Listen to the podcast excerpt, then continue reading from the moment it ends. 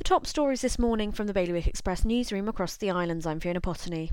Lockdown is coming to an end in Guernsey today. All social, recreational, and business activity is returning to normal, and there is no longer a requirement to wear masks or keep a two metre distance. There have been no new COVID cases on the island in three weeks.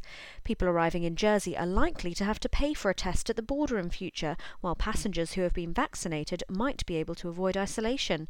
Ministers made the announcement as they confirmed that Jersey would be returning to its traffic light system for the British Isles on the 26th of April and all other jurisdictions from May May 17th.